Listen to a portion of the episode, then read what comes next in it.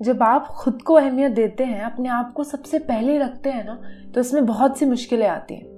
कभी कुछ लोग आपके अपने आप को खुद गर्ज कहेंगे, स्वार्थी कहेंगे।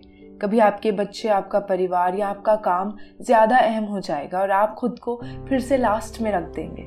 करते हैं ना आप, सच बताइए। सबकी ज़रूरतें सबसे पहले और ख़ुद की ज़रूरत का पता ही नहीं। लेकिन अगर वाकई में प्यार और खुशी महसूस करनी है ना तो फिर खुद से शुरुआत करनी पड़ेगी। छोटी छोटी चीज़ें, जैसे कि सैर करना मेडिटेट करना जर्नल करना वर्कआउट करना या फिर अकेले में कुछ वक्त बिताना। आपकी कोई मॉर्निंग रूटीन है? ऐसी रूटीन जो सिर्फ़ आपके लिए है, जिसमें सिर्फ़ आप मौजूद होते हैं। खुद का फेवरेट खाना पता है आपको? या फेवरेट गाना चुनने में आप प्लेलिस्ट अपनी बनाते हैं? ऐसी चीज़ें जो आपको खुद के करीब ले जाती है, क्या आप वो काम रोज़ रोज़ करते हैं। क्योंकि ऐसे छोटे छोटे कामों से ना हमें खुशी मिलती है, हमें सुकून मिलता है। ऐसे करने से आप हो सकता है बहुत बेहतर महसूस करें, पावरफुल महसूस करें बेटर डिसीजंस ले सकें, अपने आप के लिए बेहतर चुन सकें।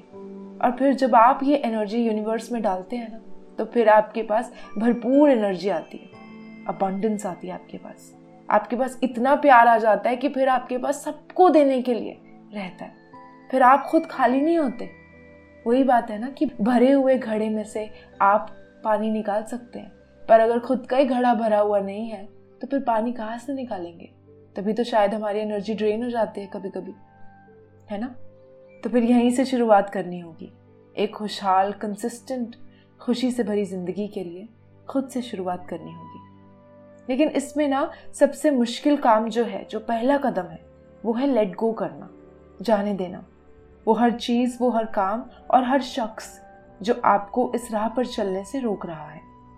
इसका मतलब ये नहीं है कि आप सब कुछ छोड़ दें मैं अपने सारे रिश्ते छोड़ दें।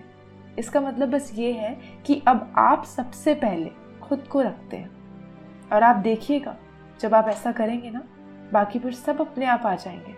Everything will fall in place जब आप जाने देते हैं ना तो बेहतर आपके पास लौट कर आता है। ये यूनिवर्स का नियम है। यकीन रखिएगा बुल्ले शाह ने बहुत खूबसूरती से इस एहसास को बयां किया वो कहते हैं पढ़ पढ़ इल्म हजार किताबा कदी अपने आप ਨੂੰ ਪੜਿਆ ਹੀ ਨਹੀਂ ਜਾ ਜਾ ਵਰਦਾ ਮੰਦਿਰ ਮਸਜਿਦ ਕਦੀ ਮਨ ਆਪਣੇ ਵਿੱਚ ਵੜਿਆ ਹੀ ਨਹੀਂ ਐਵੇਂ ਹੀ ਲੜਦਾ ਸ਼ੈਤਾਨਾਂ ਦੇ ਨਾਲ ਬੰਦਿਆ ਕਦੀ ਨਫਸ ਆਪਣੇ ਨਾਲ ਲੜਿਆ ਹੀ ਨਹੀਂ ਆਖੇ ਪੀਰ ਬੁੱਲੇ ਸ਼ਾਹ ਅਸਮਾਨੀ ਫੜਨਾ ਹੈ ਜਿਹੜਾ ਮਨ ਵਿੱਚ ਵਸਦਾ ਹੈ और नो ही नहीं। तो पहले खुद को जान लीजिए, क्योंकि सब कुछ जो आप चाहते हैं ना, वो है आपके अंदर। और खुशी अंदर है, अंदर से बाहर जानी चाहिए। आप सुन रहे हैं दी अंकिता सूद शो। और अगर आपको मेरा कंटेंट मेरी बातें अच्छी लगी तो आप मेरे साथ इंस्टाग्राम पे कनेक्ट कर सकते हैं। मेरा हैंडल है अंकिता डॉट सूद। वहाँ मैं कुछ कविताएँ कहती हूँ, कुछ बातें शेयर करती हूँ। ऐसी बातें जो प्यार से ग्रोथ से सेल्फ लव से सेल्फ ग्रोथ से जुड़ी है। Thank you for listening